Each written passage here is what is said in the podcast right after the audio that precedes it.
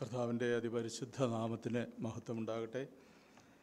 നമ്മൾ ഈ വിശുദ്ധ മേശയുടെ മുമ്പാകെ ഇരിക്കുമ്പോൾ നമ്മളെ തന്നെ സമർപ്പിച്ചുകൊണ്ട് ദൈവകരങ്ങളിൽ ഏൽപ്പിച്ചു കൊടുക്കാം കർത്താവ് നമുക്ക് വേണ്ടി കാൽവറിയിൽ ചെയ്തത് ഓർക്കുവാനുള്ള ഒരു അവസരമാണ് അവിടുത്തെ സ്നേഹത്തെ ഓർക്കുവാനുള്ള ഒരു അവസരമാണ് അവിടുത്തെ ത്യാഗത്തെ ഓർക്കുവാനുള്ള ഒരു അവസരമാണ് ഞാൻ അതിനെ ആമുഖമായിട്ടൊരു ചെറിയ വേദഭാഗം വായിക്കട്ടെ. ലൂക്കോസ് എഴുതിയ സുവിശേഷം പതിനഞ്ചാം അധ്യായത്തിന്റെ ഇരുപതാം വാക്യം. ലൂക്കോസ് പതിനഞ്ചിന്റെ ഇരുപത്. അങ്ങനെ അവൻ എഴുന്നേറ്റ് അപ്പന്റെ അടുക്കൽ പോയി. ദൂരത്തു നിന്ന് തന്നെ അപ്പൻ അവനെ കണ്ട് മനസ്സലിഞ്ഞ് ഓടിച്ചെന്ന് അവന്റെ കഴുത്ത് കെട്ടിപ്പിടിച്ച് അവനെ ചുംബിച്ചു. പ്രൈസ് ലോഡ് ദൈവവചനമാണ് നമ്മൾ കേട്ടത്. ഇവിടെ ഒരു വാക്ക് ഞാൻ പ്രത്യേകം ശ്രദ്ധിച്ചു. ദൂരത്ത് നിന്ന് തന്നെ അപ്പൻ അവനെ കണ്ട് മനസ്സലിഞ്ഞ് ഓടിച്ചു why did the father run ആ പിതാവ് എന്തിനാണ് ഓടിയത്? ആ അപ്പൻ എന്തിനാണ് ഓടിയത്? പ്രിയമുള്ളവരെ യഹൂദന്മാരുടെ ഇടയിൽ ഒരു കസ്റ്റമുണ്ട് ഒരു ഒരാചാരമുണ്ട് അതായത് അപ്പൻ ജീവിച്ചിരിക്കുമ്പോൾ ഒരു മകൻ അപ്പനോട് പറയുക എന്റെ അവകാശം ഇങ്ങിത്താ എനിക്ക് അവകാശപ്പെട്ട പിതൃസ്വത്ത് ഇങ്ങിത്താ ഞാൻ പോവാ. എന്ന് പറഞ്ഞ ആ അപ്പനിൽ നിന്ന് അവകാശം വാങ്ങിയ ഒരു മകൻ വിദേശത്ത് പോയി വിദൂര ദേശത്ത് പോയി ജാതികളോടൊപ്പം ജീവിച്ച് ആ സ്വത്ത് മുഴുവനും നശിപ്പിച്ച് മടങ്ങി വന്നാൽ അവനെ ആ യഹൂദ സമൂഹത്തിൽ അവർ സ്വീകരിക്കുകയില്ല. അവന് പിന്നെ ആ കമ്മ്യൂണിറ്റിയിൽ യാതൊരു സ്ഥാനവുമില്ല. അവരവനെ എന്നേക്കുമായിട്ട് നിരസിക്കും. അവരവനെ എന്നേക്കുമായിട്ട് തിരസ്കരിക്കും. അഥവാ ഈ മകൻ മടങ്ങി വരികയാണെങ്കിൽ ഇവർ ചെയ്യുന്നത് എന്താണെന്നറിയാമോ? ഇവൻ ആ ഗ്രാമത്തിന്റെ പടിവാതിലെത്തുമ്പോൾ അല്ലെങ്കിൽ ആ പട്ടണവാതിക്കലെത്തുമ്പോൾ എത്തുമ്പോൾ ആ പട്ടണത്തിലെ മൂപ്പന്മാർ ഇവൻ വരുന്നത് കാണുമ്പോൾ എന്തു ചെയ്യും? അവൻ പട്ടണത്തിലേക്ക് പ്രവേശിക്കുമ്പോൾ അവർ ഓടിച്ചെന്നിട്ട് അവനെ തടയും. അവനെ തടഞ്ഞിട്ട് അവനോട് അവന്റെ മുൻപിൽ ഒരു ഒരു ചടങ്ങ് നടത്തും. ആ ചടങ്ങിനെ യഹൂദന്മാരുടെ ഭാഷയിൽ ഇബ്രായ ഭാഷയിൽ പറയുന്നത് ഖസാസ എന്നാണ്. ഖസാസ. എന്താണ് ഈ ചടങ്ങിന്റെ പ്രത്യേകത?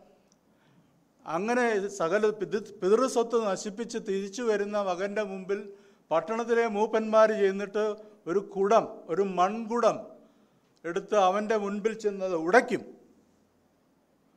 ഉടച്ചിട്ട് അവനോട് പറയും ഇന്നു മുതൽ നിനക്ക് ഈ സമൂഹത്തിൽ ഈ കമ്മ്യൂണിറ്റിയിൽ യാതൊരു സ്ഥാനവുമില്ല.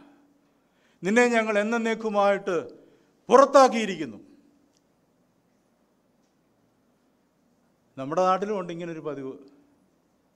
ഇതോ പടിയടച്ച് പിണ്ടം വയ്ക്കുക ഇതേ ഒരു സിസ്റ്റം അതിന് കെസാസ എന്നാ പറയുന്നത്.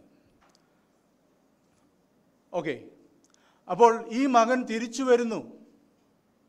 ഈ മകൻ തിരിച്ചു വരുന്നത് പിതാവ് ദൂരത്ത് നിന്ന് കണ്ടു എന്നാണ് പറയുന്നത്. അതായത് പട്ടണത്തിലെ മറ്റാരും കാണുന്നതിന് മുൻപ് തന്നെ ഈ പിതാവ് തന്റെ മകൻ ദൂരേന്ന് വരുന്നത് കണ്ടു. കാരണം ഇവന്റെ നടപ്പുമൊക്കെ അപ്പൻ അറിയാമല്ലോ. ഇവന്റെ ഗേറ്റ് ഇവന്റെ ആ നടപ്പിന്റെ രീതിയൊക്കെ കണ്ടപ്പോൾ ആ പിതാവിന് മനസ്സിലായി എന്റെ മകനാ വരുന്നത്. അപ്പോൾ ഈ പട്ടണത്തിലെ മൂപ്പന്മാർ ഇവന്റെ മുൻപിൽ കുടമുടയ്ക്കുന്നതിന് മുൻപ് ഖസാസ നടത്തുന്നതിന് മുൻപ് ഓടിച്ചെല്ലണം. പ്രൈസ് ദ ലോഡ് ഒരു അപ്പന്റെ സ്നേഹം കണ്ടോ? അപ്പൻ ഓടുകയാ. ആ മകന്റെ മുൻപിൽ സമൂഹം കുടമുടച്ച് അവനെ സമൂഹത്തിൽ നിന്ന് പുറത്താക്കുന്നതിന് മുൻപ് എന്റെ മകന്റെ അടുക്കൽ ഓടിച്ചെന്ന് അവനെ എനിക്ക് സ്വീകരിക്കണം. നിങ്ങൾക്കറിയാമോ? അങ്ങനെ ആ കുടുംബത്തിലെ ആരെങ്കിലും ഈ തിരിച്ചു വരുന്ന മകന്റെ മുമ്പിൽ ആദ്യം ചെന്ന് അവനെ സ്വീകരിച്ചാൽ പിന്നീട് കെസാസ നടക്കത്തില്ല. പ്രൈസ് ദ പക്ഷെ ഒരു പ്രശ്നമുണ്ട്. യഹൂദന്മാരുടെ ഇടയിൽ വേറൊരു കാര്യമുണ്ട്. അതായത് പ്രായപൂർത്തിയായ ഒരു പുരുഷൻ യഹൂദന്മാരുടെ വസ്ത്രം നമുക്കറിയാമല്ലോ. പാദത്തോളം നീണ്ടു കിടക്കുന്ന കുപ്പായമാണ് അവർ ധരിക്കുന്നത് റോബ്. ഈ കുപ്പായം ഇട്ടുകൊണ്ട് ഓടാൻ പറ്റുമോ പറ്റുമോ കുപ്പായം ഇട്ട് ആരെങ്കിലും ഓടിയിട്ടുണ്ടോ? കുപ്പായം ഇട്ടുകൊണ്ട് ഓടാൻ പറ്റത്തില്ല. പാടാ നടക്കാനേ പറ്റത്തുള്ളൂ. കുപ്പായം ഇട്ടുകൊണ്ട് ഓടണമെങ്കിൽ ഈ കുപ്പായം ഇങ്ങനെ തെറുത്ത് മേളിക്ക് വെച്ച് കെട്ടണം. അപ്പോൾ ഈ പുരുഷന്റെ നഗ്നമായ കാലുകൾ മറ്റുള്ളവർക്ക് കാണാൻ സാധിക്കും. ഒരു ഡിഗ്നിഫൈഡ് ആയിട്ടുള്ള മാന്യനായ ഒരു പുരുഷൻ ഒരിക്കലും തന്റെ കാലുകൾ അനാവൃതമാക്കുകയില്ല. പക്ഷേ ആ പിതാവ് തന്റെ മാന്യത അവിടെ വെച്ച് മറന്നു. ആ പിതാവ് തന്റെ സമൂഹത്തിലെ സ്ഥാനം അവിടെ വെച്ച് മറന്നു. ഞാൻ നഗ്നനായാലും വേണ്ടുകല ഞാൻ അപമാനിതനായാലും വേണ്ടുകയല്ല. എനിക്ക് എന്റെ മകന്റെ അടുക്കൽ ആദ്യം എത്തണം. അവനെ ചേർത്ത് പിടിക്കണം. അവന്റെ മുൻപിൽ സമൂഹം കുടമുടച്ച് അവനെ പടിയടച്ച് പിണ്ടം വയ്ക്കുന്നതിന് മുൻപ് എനിക്കെന്റെ മകനെ നേടണം. എനിക്കെന്റെ മകനെ സ്വീകരിക്കണം. സ്തോത്രം. ആ പിതാവ് ആദ്യം അവന്റെ അടുക്കൽ ചെന്ന് കഴിയുമ്പോൾ പിന്നീട് അവനെ സ്വീകരിച്ചു കഴിഞ്ഞാൽ പിന്നെ സമൂഹത്തിന് അവനെ ഒന്നും ചെയ്യാൻ കഴിയത്തില്ല. അപ്പോൾ ഈ പിതാവ് എന്ത് ചെയ്തു? ഈ ദൂർത്തപുത്രന്റെ മുടിയൻ പുത്രൻ നമ്മൾ വിളിക്കുന്ന ദൂർത്തപുത്രന്റെ പിതാവ് മകൻ ദൂരത്തു നിന്ന് വരുന്ന കണ്ടപ്പോൾ ഓടി. എങ്ങനെയാ ഓടിയത്? ഈ കുപ്പായം തീർത്തു വെച്ചു. അപ്പോൾ ഈ മനുഷ്യൻ ഓടുകയാ. മാന്യനായ ഒരു വ്യക്തി ചെയ്യാത്ത കാര്യമാത് അവൻ ഓടുകയാ. പിതാവ് ഓടുകയാ. അപ്പോൾ ഇയാൾ ഈ ഓടുന്ന കണ്ടപ്പോഴത്തേന് നാട്ടുകാരെല്ലാം കൂടെ കളിയാക്കാൻ തുടങ്ങി. അയ്യോ കണ്ട് ഇയാൾ ഓടുന്നു. ഇയാൾ കണ്ട് കാര്യം കാണിച്ചുകൊണ്ട് ഓടുന്നു എന്ന് പറഞ്ഞിട്ട് അവനെ കളിയാക്കി. ഒരു കൂട്ടം ആളുകൾ ഇവന്റെ പിന്നാലെ ഓടാൻ തുടങ്ങി. ഇവരെല്ലാവരും കൂടെ ഓടി എവിടെ ചെന്നു? ആ പട്ടണവാതിക്കൽ ചെന്നു. അപ്പോഴാണ് ആളുകൾ കാണുന്നത് ഇവയുടെ മകൻ അവിടെ വന്ന വിവരം. സ്തോത്രം. ആ പിതാവ് ആദ്യം അവന്റെ അടുക്കലെത്തി. തന്റെ മകന്റെ അടുക്കലെത്തി. അവനെ ചേർത്ത് പിടിച്ചു. ഇവൻ വരുന്നത് കണ്ടോണ്ട് ചില ആളുകൾ കുടമെടുത്ത് അങ്ങോട്ട് ചെന്നു. പക്ഷേ അവർ ചെല്ലുന്നതിന് മുമ്പ് പിതാവ് മകന്റെ അടുക്കൽ ചെന്ന് അവനെ സ്വീകരിച്ചു കഴിഞ്ഞു. ദർ ഇസ് നോ മോർ കെസാസ പ്രൈസ് ദ ലോഡ് കുരിശിലെ.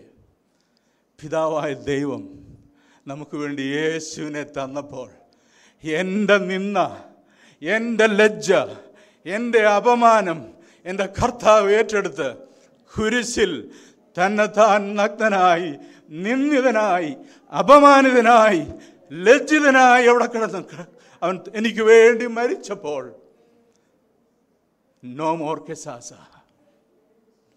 ഇനി നിന്നെ ഞാൻ തള്ളിക്കളയയില്ല.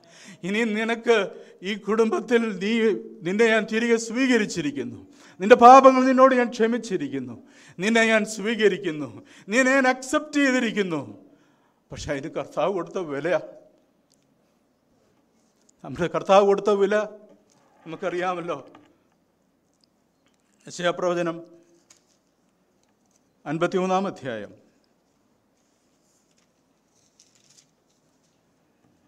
വായിച്ചിട്ട് നമുക്ക് കർത്താവിന്റെ മേശയിലേക്ക് പ്രവേശിക്കാം. വിഷയപ്രവചനം അൻപത്തിമൂന്നാം അധ്യായം. നിങ്ങൾ കേൾപ്പിച്ചത് ആർ വിശ്വസിച്ചിരിക്കുന്നു? യഹോവയുടെ ഭുജം ആർക്ക് വെളിപ്പെട്ടിരിക്കുന്നു? അവൻ ഇളയ തൈ പോലെയും വരണ്ട നിലത്തു നിന്ന് വേർമുളയ്ക്കുന്നത് പോലെയും.